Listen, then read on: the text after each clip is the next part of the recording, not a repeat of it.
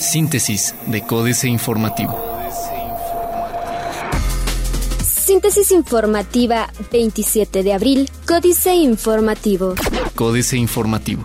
Querétaro, el estado con más crecimiento económico de México en dos mil quince. En días recientes, el grupo financiero Banamex estimó que la economía de Querétaro creció ocho punto ocho por ciento en dos mil quince, en gran medida por el desempeño del sector industrial, apoyado también por los servicios, y estimó, porque en la fecha de publicación aún no se reconocía el reporte oficial que brinda el INEGI.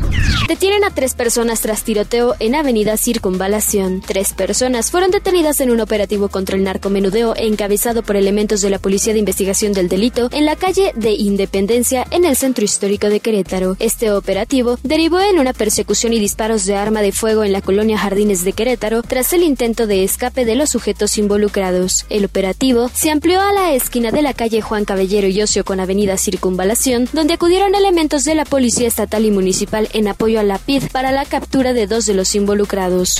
Tarifas de taxis sin autorización formal desde el dos mil dos. Las tarifas de taxis en la zona metropolitana de Querétaro no presentan un aumento formal desde mayo de dos mil dos, es decir, hace catorce años, aunque se han venido presentando incrementos conforme pasan los años de manera informal. Y es que el único intento por actualizarlas se dio en diciembre de dos mil doce, diez años después de la última actualización, cuando se propuso como piloto a la terminal de autobuses de Querétaro, donde comenzarían a cobrarse las nuevas tarifas que tendrían que irse adaptando al resto de la zona metropolitana, cosa que no ocurrió.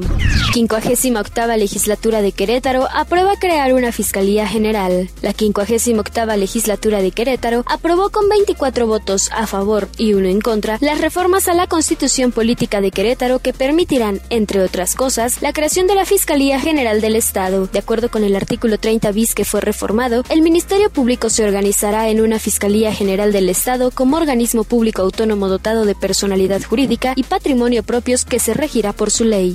Diario de Querétaro.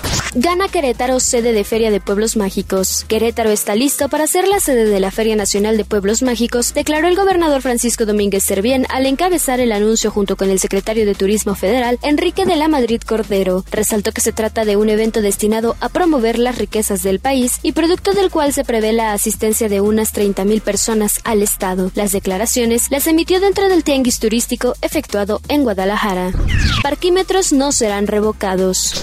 Congreso saca reformas.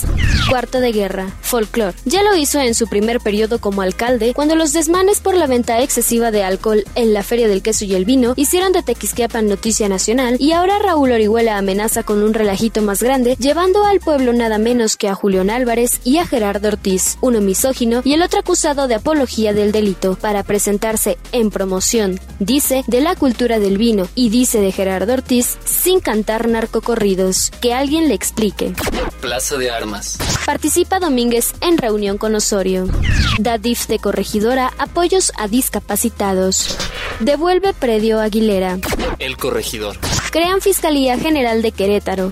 Restringirán cobro de reinscripciones. Restaurantes operaban sin licencias, dice Canirac. Arrancarán empresarios campaña contra parquímetros. Noticias.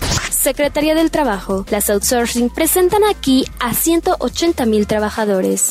Festival de globos aerostáticos en Huimilpan. La presidenta municipal de Huimilpan, Celia Durante Razas, encabezó la presentación del primer festival de globos aerostáticos que se realizará los días veintinueve, treinta de abril y primero de mayo en la comunidad de La Noria.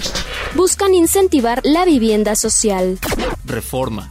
Orienta jefe del S A T a contribuyentes. Por casi una hora, el jefe del S A T se transformó en un asesor más para los contribuyentes. Aristóteles Núñez constató ayer las inquietudes de los causantes y los retos de su personal, algo que nunca habían visto los empleados del organismo. El desafío surgió cuando una pregunta no le cayó bien al funcionario.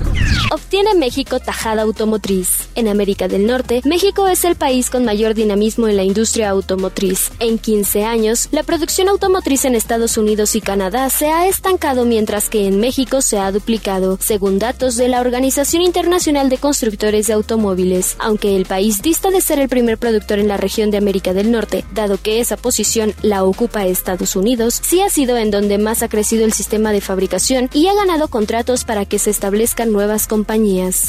Pega subempleo a más preparados. Patea Senado anticorrupción. La jornada. Grupos privilegiados influyen en los salarios en México, dice Moody's.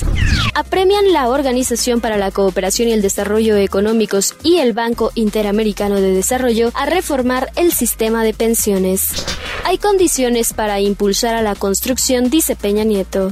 Querétaro. Ejecutivo controlará policías en casos de fuerza mayor. Con veinticuatro votos a favor y una en contra, diputados locales aprobaron reformas a la Constitución local para que el gobernador Francisco Domínguez Servien asuma el mando de las corporaciones policíacas en casos de fuerza mayor o alteraciones del orden público. Además, se permitirá que tanto el Ejecutivo como el Legislativo intervengan en el Poder Judicial, denunció Erlinda Vázquez Munguía, dip- diputada local por Morena. Excelsior. Se dispara venta de autos usados, la demanda crece diez por ciento. El crecimiento del país toma impulso, reporte del INEGI. Se incrementa déficit petrolero.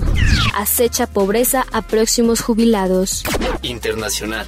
Ganancia neta de Santander baja casi un cinco por ciento trimestral por debilidad en Brasil. Autorizan recabar firmas para un referendo revocatorio en Venezuela.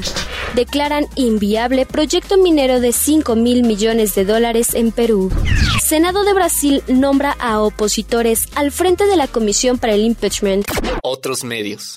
La impresión tres D busca escalada industrial. Nokia busca comprar Withings en un acuerdo multimillonario.